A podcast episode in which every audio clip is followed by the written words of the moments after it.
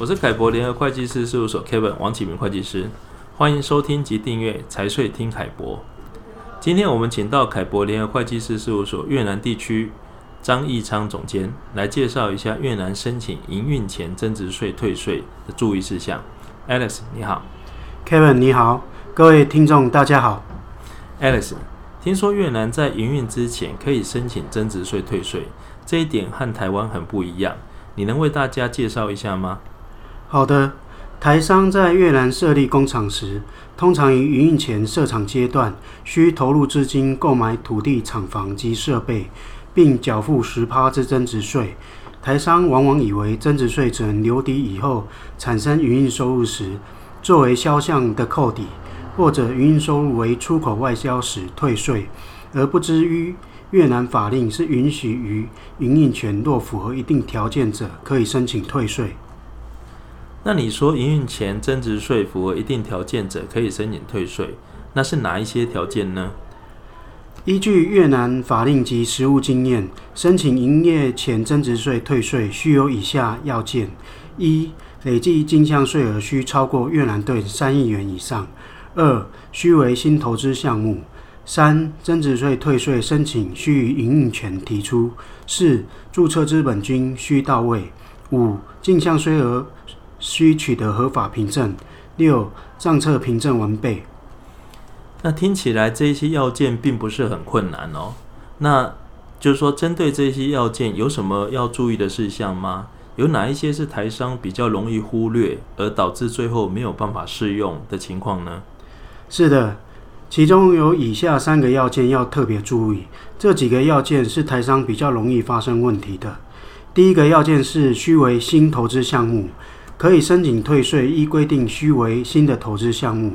所谓新的投资项目，系指新设的公司或者既有公司增加新的投资。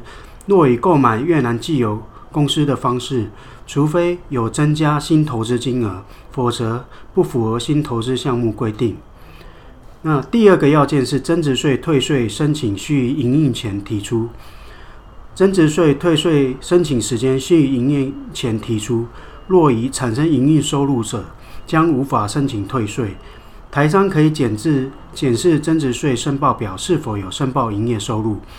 若增值税申报表格式系使用零二 GT GT，通常系表示已有营业收入产生。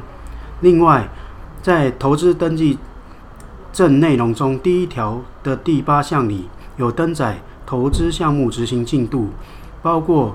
营运前期间及营营运开始期间，若公司已过投资登记证登载之营运前期间，而实际尚未营运者，于申请该增值税退税时，须先申请变更投资登记证之投资执行进度期间，才可符合规定。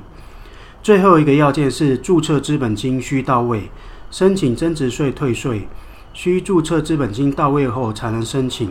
若公司只有部分资金到位者，仍无法符合申请退税条件，需待资本金全数到位后才可以申请。